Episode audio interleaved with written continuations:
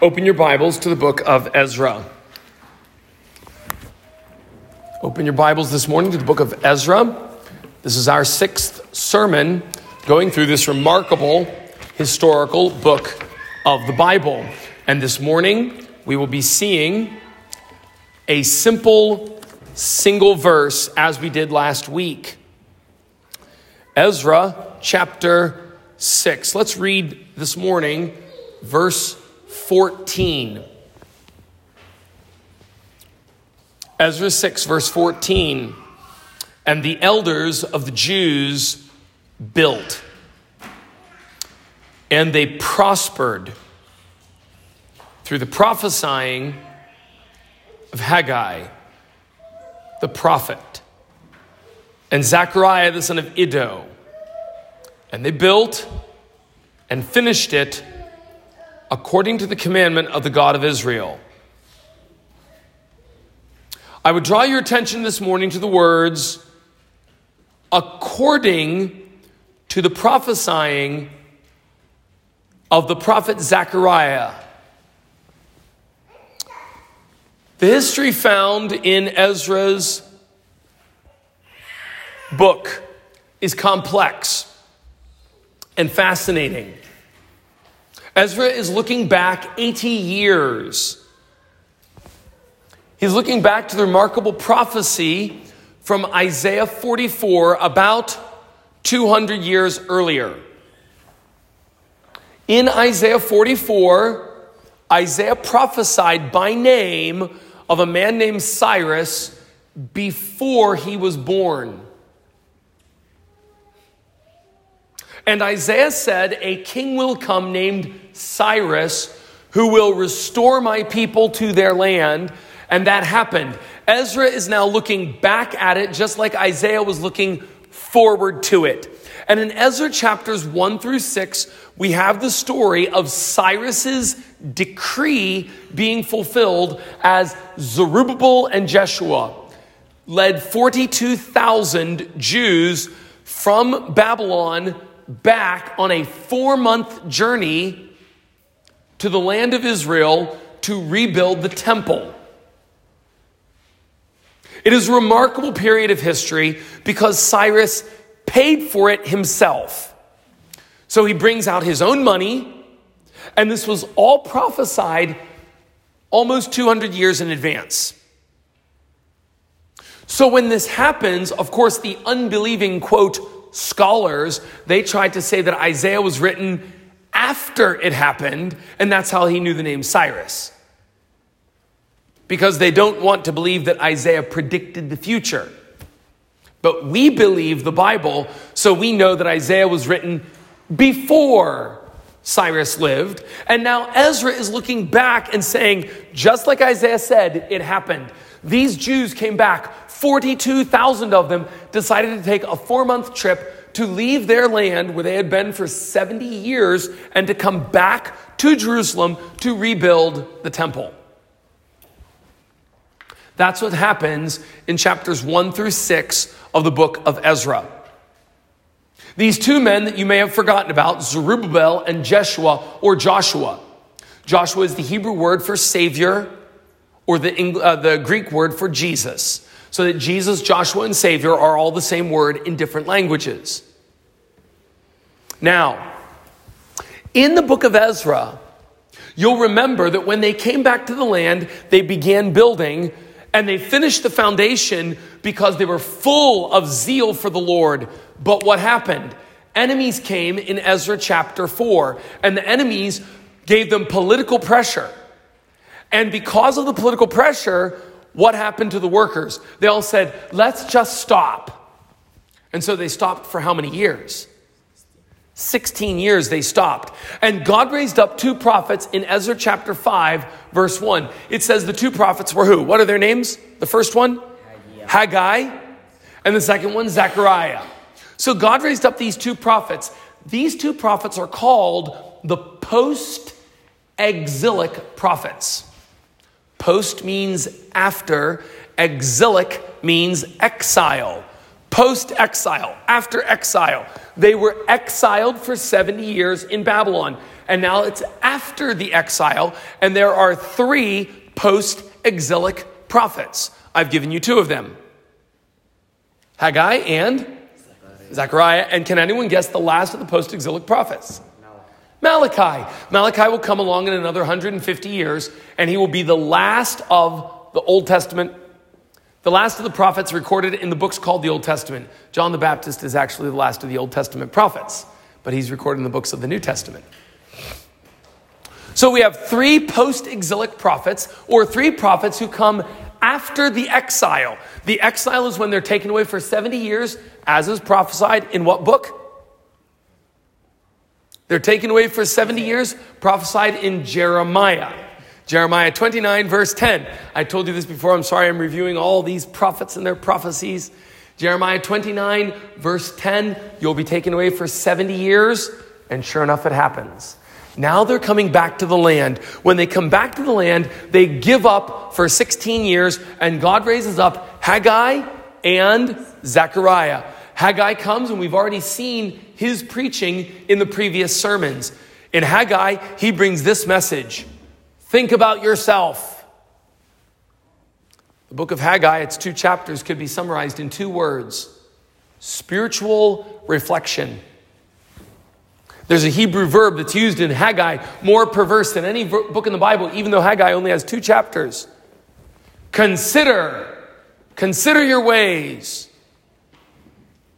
Literally, it says, think about your heart. And Haggai uses that construction more than any book of the Bible for getting per- perverse. He's the one who coined that phrase think about your heart, think about your heart. Haggai just uh, uh, presses on the people. I want you to look inside your soul. Spiritual reflection. That's Haggai. And that's needed today, isn't it? Look down in your heart and see how you are doing. Stop looking at your neighbor or your friend or your brother or your wife Stop talking about your kids and your mom. You look at your own heart. What are you doing? That's Haggai. Is it any wonder that the people woke up under such preaching? Wow, what are we doing? We're building rich, luxurious houses. What else can we do with our money? We certainly can't build the temple because the politicians are getting angry. They're going to tax us. They're going to shout at us. They'll put us in prison. They might even kill us. So the people were frightened and they quit. And Haggai comes and says, Look at your heart. Look at what you're doing For two chapters, he thunders on those people. His prophecies take place over four months the sixth, seventh, eighth, ninth month. And it wakes the people up. But he was there with his friend, Zechariah. Haggai is an unusual name. You don't find him in the Bible outside of this book. But Zechariah, that's a common name. Like Nico in Tsonga, or Takara, Dakara in Venda. Rutendo in Shona, is that common? Zachariah is a common name, Tinus or Janus. It's a common name. There's many Zacharias in the Bible, but this one Zachariah with a common name, he comes up and he preaches to these people. And I would like to show you today what his preaching did. His preaching did something. In fact, we saw it last week in the last two weeks. In chapter 6, uh, Ezra chapter 6, what did his preaching do? Number one, the people, look in verse 14 and tell me, what did his preaching do? Isaiah, uh, Ezra 6, verse 14. What does Zechariah and Haggai, what did the, when these men preached, it did something. What did it do? It made them to do prosper. They went back to building, they prospered, and they finished the work. Do you see that in verse 14? Three verbs. They built, they prospered, they finished. And then, look in verse number 16. What's the last word of verse 16? Does your Bible say joy as the last word of the verse? Not only did they build and succeed, they had joy. And in verse 21, our subject for last week's sermon, they were holy. They separated themselves. They turned away from every kind of sin. They, uh, they returned to religion. They had complete revival. Zechariah's preaching worked. It was, ex- it was successful preaching. Haggai's preaching worked. Haggai comes up and says, Consider your heart, look inside your heart. Well, I want to ask you today, what did Zechariah say? So the whole sermon today is this the prophesying of Zechariah. That's it. In verse 14, it says, So the people built and prospered through or according to the prophesying of Haggai and Zechariah. I want to explain to you those words, the prophesying of Zechariah. So, where are we going to look now? Go in your Bibles to the book of Zechariah. Go in your Bibles this morning to the book of Zechariah. Get your pens ready. Does anyone need a pen? I hope you come to this church with a pen. Who needs one?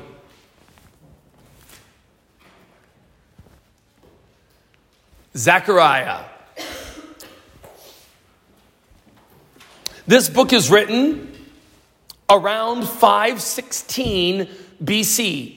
You can put that in there. 516 BC or 520, somewhere around there. And there are three time references that let us know when the book takes place. Look in chapter 1, verse 1. Zechariah, if you found the book, Zechariah 1, verse 1. In the eighth month, in the second year of Darius. What year of Darius? Look at chapter 1, verse 7. In the 24th day of the 11th month, the month Shebat, in what year of Darius? So put a little dot by verse 1 and put a little dot by verse 7 so you can always find the time. Now go over to chapter 7, verse 1. Chapter 7, verse 1. Chapter 7, verse 1 says, And it came to pass in the fourth year of King Darius. What year of King Darius? It came to pass in the fourth year of Darius. All right, those are the three time references in the book. There are no other references to time. And what you can do is this you can actually break the book apart by those time references. Chapters 1 through 6 take place in the second year of Darius, the exact same time when Haggai was preaching. So the first six chapters take place at the same time as what book? Haggai. Haggai 1 and 2, Zechariah 1 to 6. That's at the beginning when the people repent and they go and start to work. They're actually building for about three years. At the beginning of the work, chapters 1 to 6, and that's what makes the people wake up. Zechariah 1 to 6 was the awakening message. So that's the first part of the book. Zechariah 1 to 6, wake up. The awakening message. The message that gets people to see their spiritual condition and to move Oh, let's see it. Chapter 1, verse 2. Zechariah 1, verse 2. The Lord has been sore displeased with your fathers. Wow. He has great displeasure with them. Is the message positive or negative? negative? Do you see that in Zechariah 1, verse 2? The message is negative. Look at verse 3. Therefore, say to them, say to the Jews, say to these people, Thus says the Lord of hosts Turn to me, says the Lord of hosts, and I will turn to you, says the Lord of hosts. That's the key verse of the whole book. Right there. Mark down a little key. Draw a little a picture there, a key by verse 3. There are many things we see in verse 3. Number 1, we see a repeated phrase. What phrase is repeated in verse 3 of the book of Zechariah? Turn, turn. The Lord of hosts also. The Lord of hosts is used in Zechariah more than in any book of the Bible per verse. That is, it's a small book and it uses the phrase the Lord of hosts dozens of times. If you have a computer program like I do and you search Lord of hosts through the whole Bible, and then you have a little button that says graph, you click graph and you'll see all the books of the Bible with little bars sticking out for how many times they use the word Lord of hosts. And all the books, all 66 are listed there. And you see just a short little bar and you get to Zechariah and it almost goes off the screen. That phrase is used from the beginning to the end. In the first section, wake up. And in the second section, oh joy. You're going to see it the whole way through. The Lord of hosts, the Lord of hosts. The Lord of hosts means the God of armies. Zechariah is emphasizing we're dealing with one who's in charge. He's sovereignly in control. That's a great theme in Zechariah's preaching. He's telling these people, turn. Why? On the authority of the commander in chief the King of Kings, the Lord of Lords, the General, the Master, the one who's going to go out and fight and win. And no one says Lord of Hosts more than Zechariah. He repeats it how many times in verse 3? Three times in the, in the third verse, the key verse. What else does he say? He gives them a command in verse 3 Turn to me. There it is. You have to turn to him because you are turned in what direction? You're turned the wrong way, so turn back to me. Just like what book? Haggai. What does Haggai say? Consider your ways, think about your heart, look inside yourself. That's what Haggai says, and that's what Zechariah says. Zechariah and Haggai are preaching the same message with different um, words. Zechariah says, Turn back to me, and then you'll see that I'll do something. What will God do if they turn to Him? James chapter 4 draw near to God, and what will God do? And what's remarkable is this if you will turn to the Lord and draw near to the Lord, you will find that it was God who actually drew you. If you will look at that command and say, What am I doing? Let me just look at my heart. What's happening? I'm wasting my life. I'm far from God. I'm not loving and serving and obeying and fearing and confessing and evangelizing. I'm not doing what I ought to do. What am I? Let me change. When you'll do that, you'll come along and say, Whoa, it was God. It was the commander of the armies who did all of that in my soul. So, who is it? Is it you or him? Well, Zechariah says, You. He says, You do it. Turn. You don't need to be worrying about, is it God or me? You need to worry about obeying. That's what he says. You just obey. Don't worry about these hard, complicated uh, doctrines and these deep philosophical questions. You just do what he says to do, and he says turn. And if you'll do it, you'll find out that he'll turn back to you.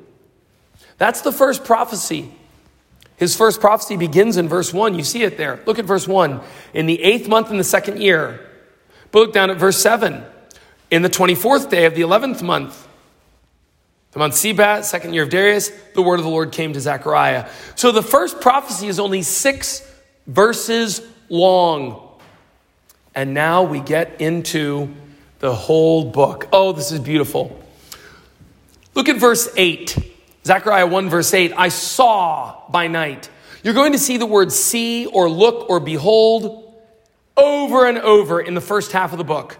The first half of the book is a series of visions, seven different visions. Look at verse 8 I saw by night. What did he see? You tell me. A man on a red horse. First vision. Vision number one. Uh, Zechariah sees a man on a red horse but he sees this vision with some help. Can someone look in the very next verse and tell me what is the help that he gets to see this vision? Verse 9. Then I said, Oh, my Lord, what are these? And the angel who talked with me said to me, Friends, that's a repeated word all the way through the first half of the book. The first half of the book is going to repeat visions and angels. God is revealing to Zechariah the state of these people, their spiritual condition. And if you were going to summarize the first six chapters, you could summarize it just that way spiritual condition. I told you awake earlier. Well, awake from what? From your sleep, from your spiritual condition for six chapters and seven visions in those six chapters.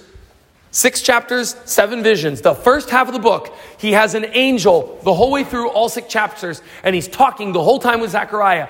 In the eighth month, He talks with them the whole time. It's a single, unified vision where he's talking. He says, Hey, Zechariah, look at this. Zechariah, look at this. Zechariah, follow this. And what is the subject of all the visions? Some of the visions are hard to understand, but some of the visions are easy to understand. I'm not going to explain all the visions to you this morning. That would take me teaching through each section of the, of the book. You can go and read them yourself. But let me help you with this one thing. When you read the visions in Zechariah, take the parts that you can understand and hold on to those. Because some of the parts you'll say, I don't understand this part of the vision, but some parts of the vision you can understand. Take the parts you can. Look at these different visions. In verse 12, angel of the Lord answered and said, O Lord of hosts. There you see, O Lord of hosts. And notice, by the way, the angel of the Lord. Angel of the Lord is a term that is used multiple times in the book of Zechariah.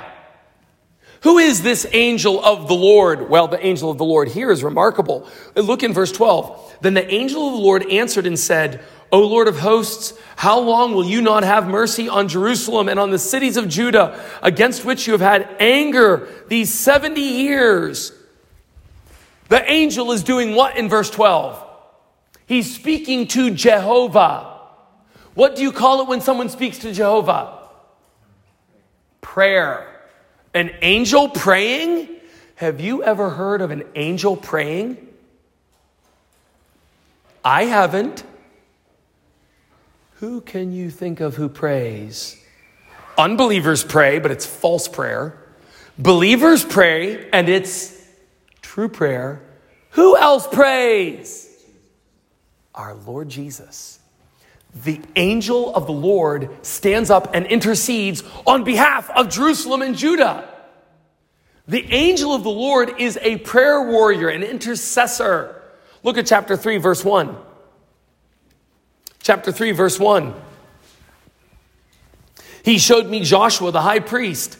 Oh, that's the priest that's actually living at that time. I told you there's Joshua and Zerubbabel. The angel showed me Joshua, the high priest, standing before whom? The angel of whom? Oh, Joshua the high priest is standing beside the angel of the Lord, and who else? The angel shows to Zechariah, here's the priest of the Jews, Joshua, and here's who else? Satan and the angel. These three are standing together. Look at it keeps going. Verse number three Joshua was clothed with filthy garments and stood before who? Verse 3, Zechariah 3, verse 3, who's he standing before? Zechariah 3, verse 5, and I said, that's the angel, let them set a fair mitre on his head. So they set a fair mitre, that's a hat, on his head. They clothed him with garments. And the angel of the Lord stood by. Who is standing by Joshua when he gets his new clothes? The angel of the Lord. Look at verse 6. The angel of the Lord protested to Joshua, saying, Thus says the Lord of hosts. Now the, now the angel of the Lord actually teaches Joshua. The angel of the Lord prays for Joshua. The angel of the Lord stands by Joshua. The angel of the Lord is with him when he gets his new clothes. And the angel of the Lord teaches Joshua by Jehovah. But the angel of the Lord is not done. Look at chapter 12, verse 8. Go to the end of the book, chapter 12, verse 8. This is the only reference to angel in the second half of the book. The only reference to angel. Angel is all through the first half, but not in the second half chapter 12, verse 8. In that day shall the Lord defend the inhabitants of Jerusalem. He who is feeble among them at that day shall be as David. And the house of David will be as God as the angel of the Lord. The angel of the Lord is compared to Jehovah in chapter 12, verse 8. Friends, you tell me who would you call it if someone prays and intercedes for sinners? Who do you call it who stands by believers when they get their new robes? Who do you call it who teaches believers? Who do you call it who can be taking the place of God? That's the Messiah. That's the promised king. That is the Son of God. And in the first half of the book, we have the Son of God, the angel of the Lord. The angel of the Lord is called something else. Look at chapter 3, verse 8. Chapter 3, verse 8. Hear now, O Joshua, the high priest, you and your fellows who sit before you, for they are men wondered at. For behold, I will bring forth my servant. What is the name of the servant in chapter 3, verse 8? Does everyone see the word branch? Underline that or circle it. And then go to chapter 6, verse 12. Speak unto him, saying, Thus says, thus says the Lord of hosts, saying, Behold, the man whose name is what? the branch. He will grow up out of his place. He will build the temple of the Lord. Look at verse 13. Even he will build the temple of the Lord. He will bear the glory. So this branch is going to build. This branch is glorious. He will sit and rule on his throne. Who's that that's holding glory, building the temple, ruling on his throne? Next one. He will be a priest upon his throne. Next phrase, the counsel of peace will be between them both. Between who? The branch and Jehovah. The counsel of peace, there, if you love theology, is the eternal counsel of redemption. It is the covenant of redemption in eternity past. The Father and the Son agreeing to save all who would believe in Jesus. That's the counsel of peace in chapter 12, verse 8. It is not, as some theologians faulty, uh, incorrectly say, it is not the covenant of grace, it is the covenant of redemption, the eternal plan of God, whereby the Father and Son agreed to save all who would believe in Christ. That's, Genesis, uh, that's Zechariah 12, verse 13. Who is the branch here? It's the Lord Jesus. Now, the word branch is referring to Jesus five times in the Old Testament prophets. Five times. In Isaiah chapter 4, the branch is called beautiful and glorious. In Jeremiah 23, the branch is a wise king. In Jeremiah 33, verse 15, the branch will rule the earth. In Zechariah 3, we just saw it. The branch is Jehovah's servant. And in Zechariah 6, the branch builds up God's temple. Who can the branch be? It must be the King of Kings, the Lord of Lords, the Messiah. In Zechariah 1 to 6, the angel of the Lord walks with Zechariah, revealing things, showing him these visions. If you have your pen, maybe you can mark the visions. I show you the first one. Let's just let me show you each of the visions before we move on to the second section of the book. The first one is in chapter 1, verse 8, a man on a red horse. The second one is in chapter 1, verse 18. What is the second vision in chapter 1, verse 18? What does Zechariah see? Horns. Four horns. Chapter 2, verse 1. What does he see?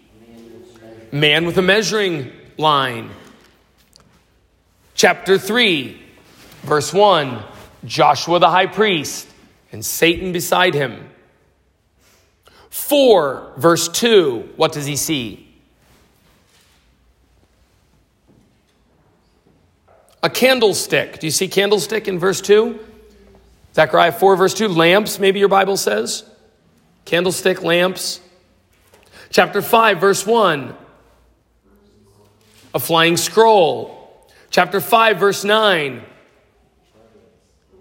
Two women. I lifted up my eyes, looked, behold, there were two women. Chapter 6, verse 1. Four chariots. So these visions are the first half of the book, and all of the visions come through the angel of the Lord who walks with Zechariah. And this angel of the Lord prays for sinners. This angel of the Lord takes the place of God. This angel of the Lord is a teacher, and he's the one who stands by believers when they are attacked by Satan. This angel of the Lord is not a mere angel. This angel of the Lord is the messenger of Jehovah. Okay, What's the point? If you were a Jew living in Ezra's day, you are fearful. You have Haggai come to you and say, Look into your hearts. You have Zechariah in the first brief message in chapter 1 say, Turn back to God. But the message then goes to revealing these visions. And the angel of the Lord comes to reveal God's king. It becomes more positive. He says to them in their spiritual condition, You need to turn, but if you're going to turn, you're going to have to have your eyes opened by the angel of the Lord. What is our spiritual condition? Our spiritual condition is this we aren't seeing things correctly, and we need the angel of the Lord to come and open our eyes. We don't see our own hearts, we don't see our jobs, we don't see our families, we don't see ourselves correctly. Don't be so proud to say, Well, I'm seeing things right, and, and she's got it wrong. Oh, really? Maybe you're seeing it wrong, and she's seeing it wrong. You're going to need the angel of the Lord to come and open your eyes with his visions. If you're ever going to turn back to the Lord, you're going to need Him to come and open your visions. Chapters 1 to 6. Now in chapter 7, go to chapter 7, verse 1. Chapter 7, verse 1. It came to pass in the fourth year of King Darius. So two years have passed now.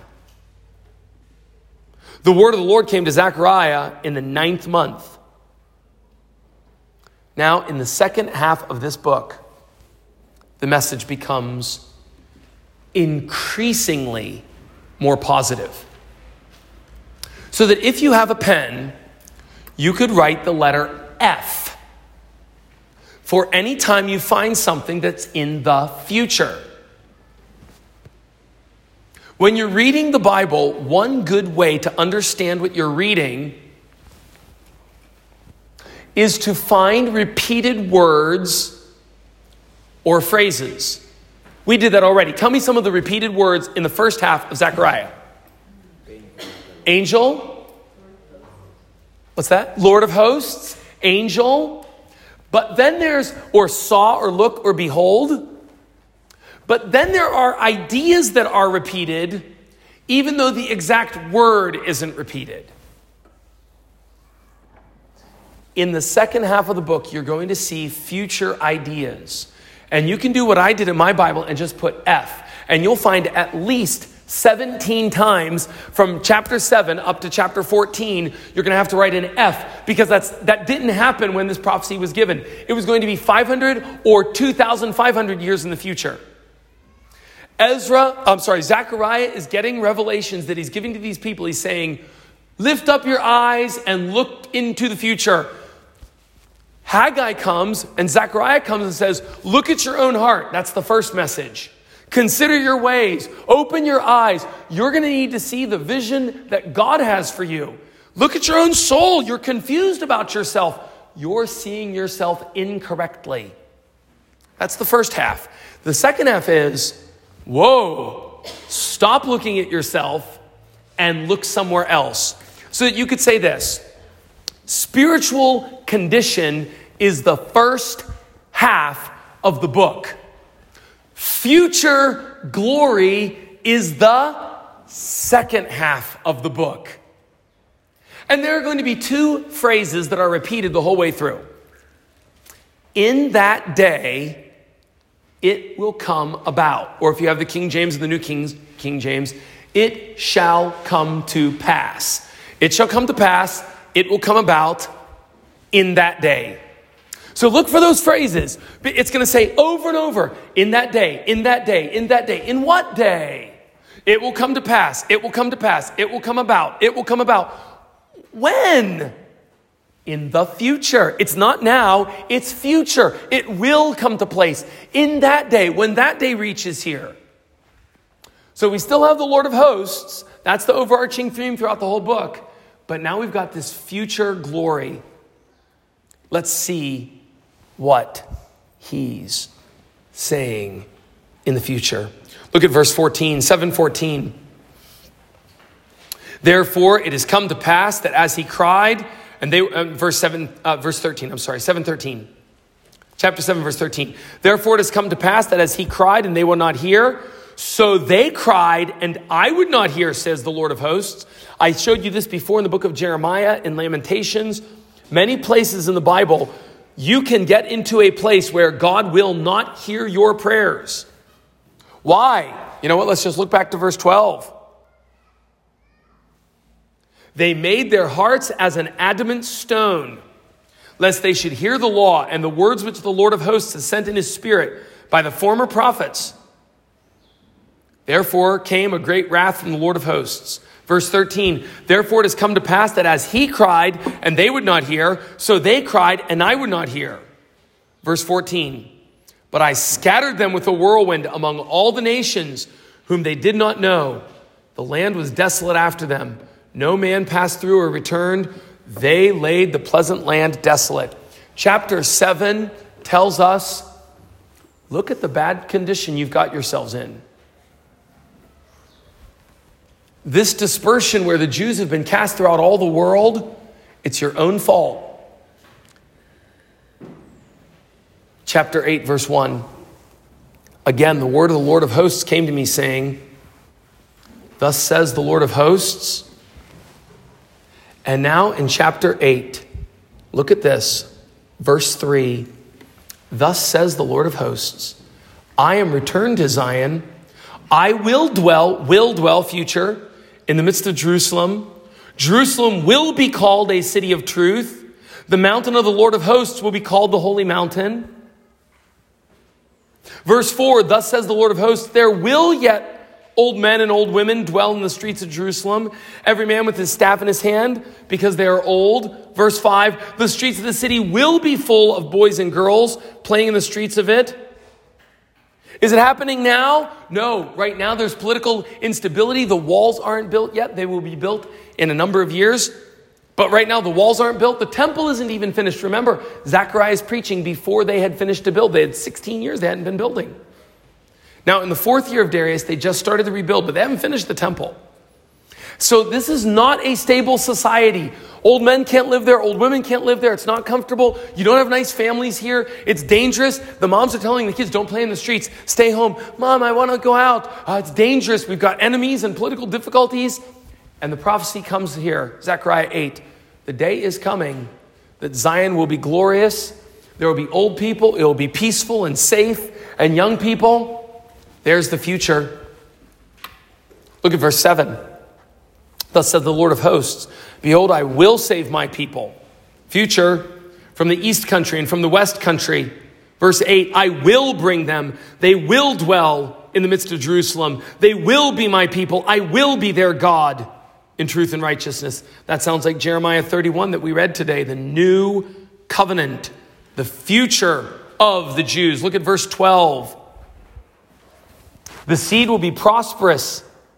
The vine will give her fruit. The ground will give her increase. The heavens will give their due. I will cause the remnant of this people to possess all these things. Verse 13, it will come to pass as you were a curse among the heathen. O house of Judah and house of Israel, I will save you. You will be a blessing. Do not fear. Let your hands be strong. What is he saying already in chapter 7 and chapter 8? the second half of the book, I had you, first of all, look into your hearts. I revealed to you by the angel of the Lord your spiritual condition through these series of seven visions. But now, I want you to lift up your eyes and look to the future. Something great is coming. He has a great promise for them in the future. The future is full of glory. What is this glory? Look down in verse 23. Thus says the Lord of hosts In those days it will come to pass that ten men will take hold out of all languages of the nations, even they will take hold of the skirt of one that is a Jew, saying, We will go with you, for we have heard that God is with you. Brothers and sisters, that has not happened. That has never happened. In verse 23, There is coming a day in the future when people from all languages, all nations will look to the Jewish people and they will say, Teach us the truth of Jehovah and of his son Jesus Christ. Today, the Jews do not love Jesus. They are lost. They've rejected their Messiah. But God has said there's coming a day when people will come from all the ways. They'll say, let the Jews teach us. A great revival is coming where the Jews will be converted. That's promised in Romans chapter 11. All Israel will be saved. Are they saved today? No. The Jewish people does not love God as a people. Very few of them are converted. But there is coming a day when the Jewish people will turn to the Lord. There is a revival prophesied right there. Ezra says to them, I know right now, you look around and the, the place is destroyed. There's a few people who worship God. Even the ones who are working at the temple, half of them don't love Jehovah. They're just doing it to fit in. But there's coming a day when all the world will come to you and beg of you and say, Teach us, teach us. Brothers and sisters, when you pray, pray Zechariah chapter 8, verse 23. Pray that that day would come that revival would really come to this land. Chapter 9, verse number 9. Rejoice greatly, O daughter of Zion. 9 9. Chapter 9, verse 9. Rejoice greatly, daughter of Zion. Shout, O daughter of Jerusalem. Behold, your king comes to you. He is just and having salvation, low and riding on a donkey, on a colt, the foal of a donkey. Can anyone tell me when that was fulfilled? When Jesus rode into Jerusalem on a donkey. Zechariah 9, verse 9 was a prophecy. It was still 500 years in the future, and he prophesies when this Messiah comes, when he comes, how's he going to come? You think he'll come in on a white horse. He's going to come on a donkey. I heard um, Joseph Stowell teach once at Moody Church in America. I heard it on the radio. And he said, Commentators have said, now I've searched for the commentaries, but I've never found it. So that's why I'm telling you who told me. He said, commentators have said that the Jews anticipated their Messiah to come on a white horse if they were obeying the law. But if they were not obeying the law, that he would come back on a donkey.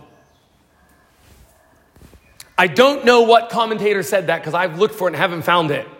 But I did hear a thoughtful man say it, so I'm going to quote that man and tell you my source. The Old Testament prophet prophesies look for him on a donkey. Because even when he comes, you will not yet have repented, but your repentance will come. Zechariah 9, verse 9. He comes on a donkey, but that's not all he does. Look at verse 10. I will cut off the chariot from Ephraim, the horse from Jerusalem, the battle bow will be cut off he will speak peace to the heathen, and his dominion will be from sea to sea and from the river to the ends of the earth. That is from Psalm 72. Here's Zechariah quoting David from 500 years earlier.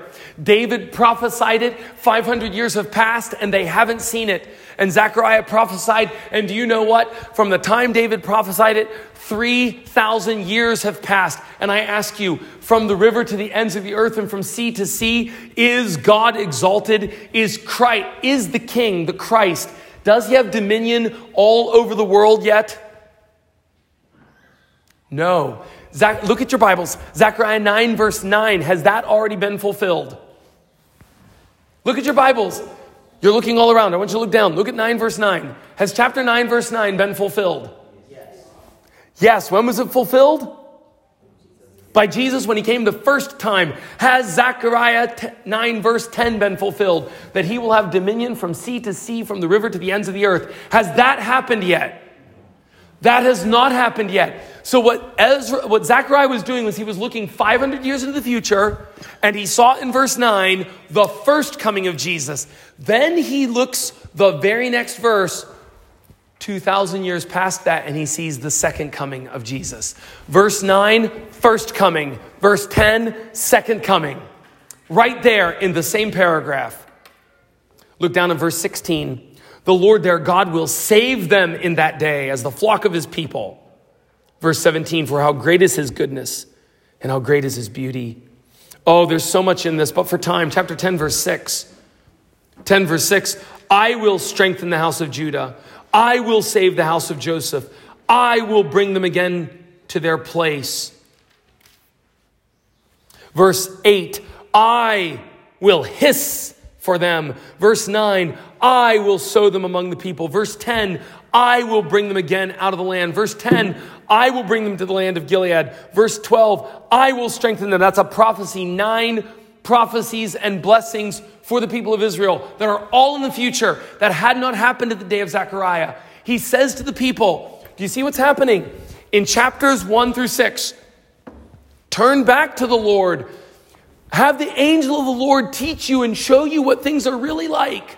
Chapters 1 to 6. Chapters 7 to 14. Lift up your eyes and see the future blessings. So, if you would really recover from backsliding, if you would take stock of your spiritual condition, you're going to have to, first of all, look inside your soul, and then, secondly, stop looking inside your soul. Look inside your heart at what's happening, and then stop it and look out to the promised blessings of the King of Kings.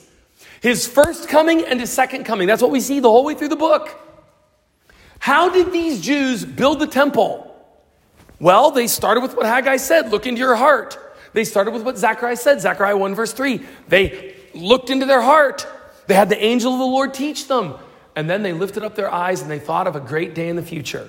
They had hope in the future. But I haven't even gotten to the best part. I've saved the best part for last. Chapter 12. Chapter 12, it turns on. There's so much through the whole book, but very quickly here. Chapter 12, verse 3. And in that day, Notice that phrase. And in that day I will make Jerusalem a burdensome stone for all people. All that burden themselves with it will be cut in pieces. Has that ever happened? Has it ever happened that whoever bothers the Jews will be cut in pieces? Not yet. Verse 3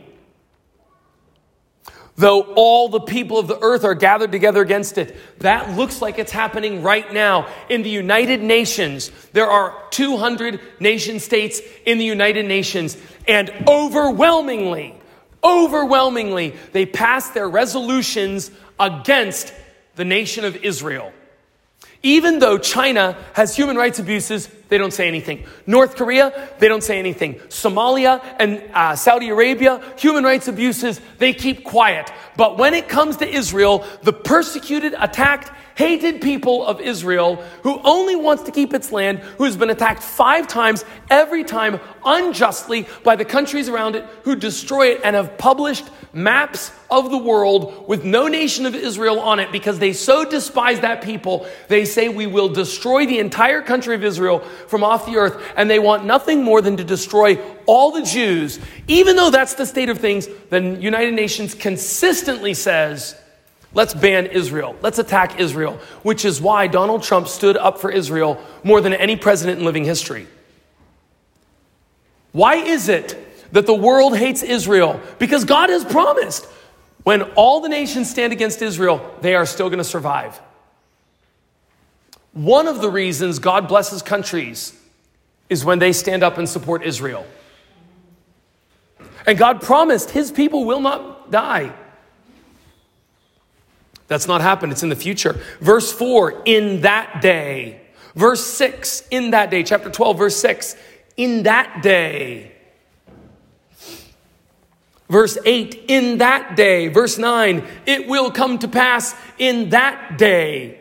By the way, I need to make this comment. The ESV consistently does not translate the phrase, it will come about or it will come to pass. If you have a King James, New King James, New American Standard, you can see the phrase in chapter 12, verse 9. It will come about. But if you have an ESV, they took that phrase out. I don't know why. It's repeatedly in the book of Zechariah, and they completely take it out. I don't have any explanation textually for why they did that. It will come about in that day verse 9, chapter 12, verse 9. I will seek to destroy all the nations that come against Jerusalem. Has that happened? Has it ever happened that all the nations that attack Jerusalem, God has stood up and said, No, you won't. I'm going to fight for Israel.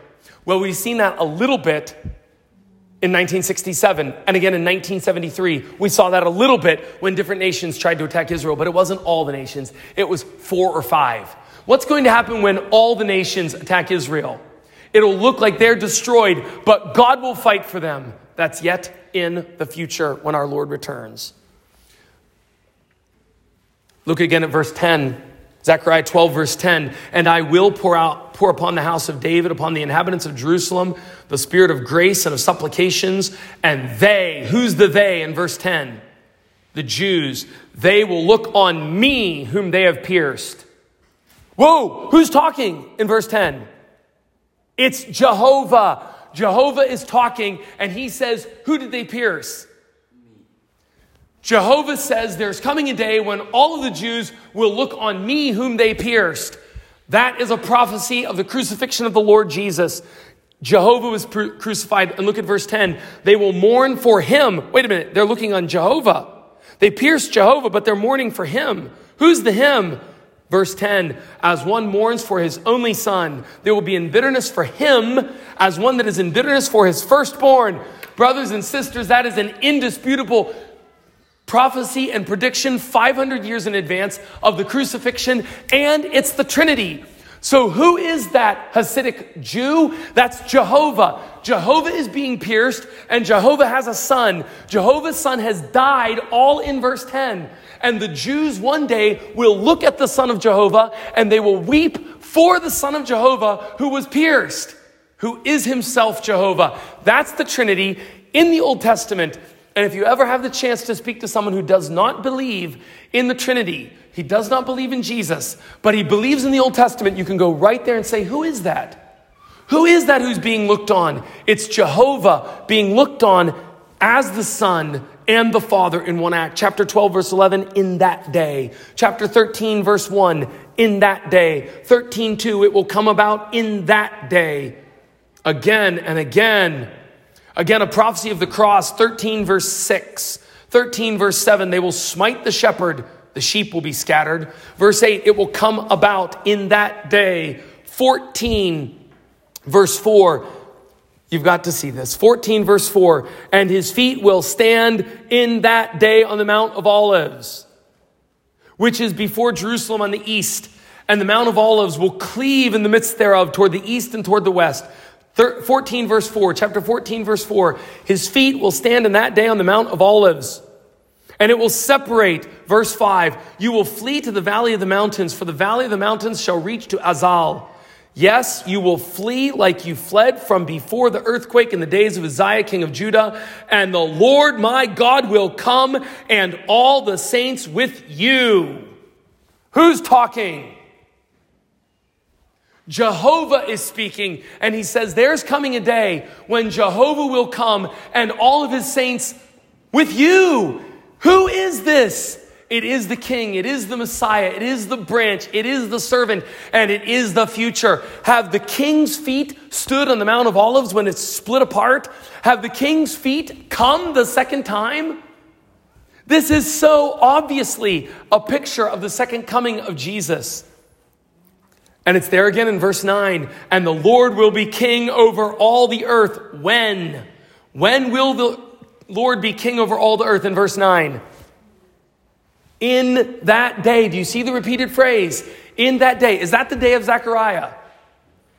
It's the future. That's what I'm telling you. In the second half of the book, in that day, in that day, in that day, in that day, used more in Zechariah per verse than any place in the entire Bible. He says, In that day, it will come about. Look to the future. Look to the future. You'll, you'll see your, your king coming on a donkey. Then you'll see your king pierced and killed. And then you will see your king coming back, and his foot will touch the Mount of Olives. It will split open. He will destroy all the nations that have gathered to attack Israel. He will be king over all the earth. He will rule from river to the river, from sea to shining sea. He will be the king. And at that day, look here in verse number 16, it, chapter 14, verse 16, it will come to pass that everyone who is left of all the nations, the ones who are left over, Caleb, That's why I said there will be a great revival at the second coming. The ones who are left over of all the nations, they will come up to Jerusalem, even going up from year to year to worship the King, the Lord of hosts. Has that ever happened? Verse 16. That's all in the future. Verse 17, it will be that those who do not come up of all the families of the earth to Jerusalem to worship the King, the Lord of hosts, on those people there will be no rain. No rain if you don't come up. Chapter 14, verse 20. In that day there will be on the bells of the horses holiness to the Lord, and the pots in the Lord's house will be like the bowls before the altar. Verse 21. Yes, every pot in Jerusalem and in Judah will be holiness to the Lord of hosts. Friends, you will know that Jesus is King of all the world when everything is holy. Down to the pots you cook with in the kitchen. Kitchens will be holy at that day. Transport will be holy. The bells on the horses will be holy. Everything will be holy. The taxis then will drive in a holy way. Has that happened? If you've seen taxis, you know they don't drive in a holy way. But it's coming when they will. Last line of the book. And in that day, there will never again be no more the Canaanite in the house of the Lord of hosts. What does that mean? No more multiculturalism. No more multicultural. Throw away your multiculturalism. There will be one culture. It will be the Christian culture. Christ will rule. He will reign. The culture will be holiness all over the world, from sea to sea and from the river to the ends of the earth. Here's the point of Zechariah's prophecy, brothers and sisters.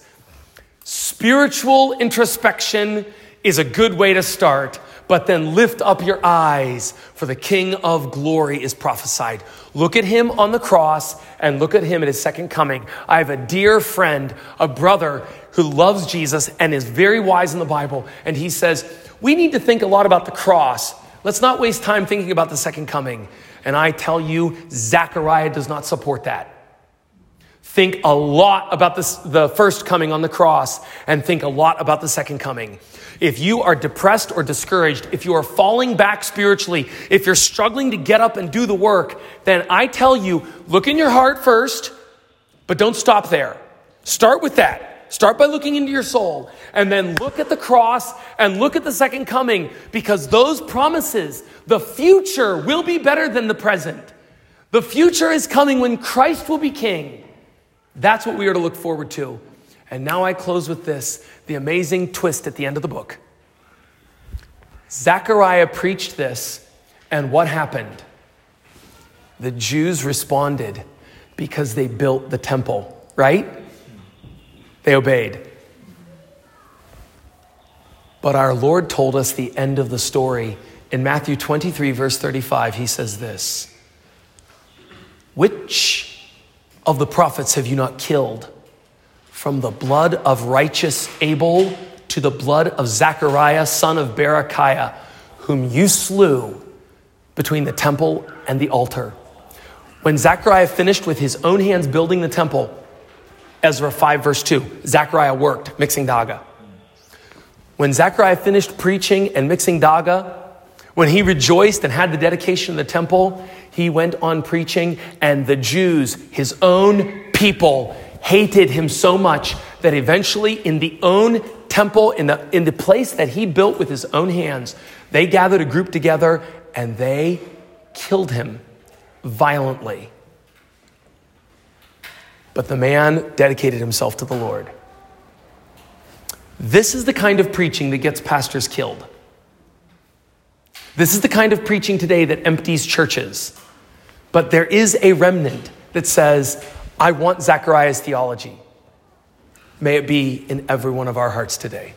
Oh, Father, give us spiritual introspection and give us confidence in the future promises. Oh, Lord Jesus, come back, fulfill all of these promises. Help us to trust in them and to believe them and to live in light of them. Help us to repent, we pray. In Jesus' name, amen.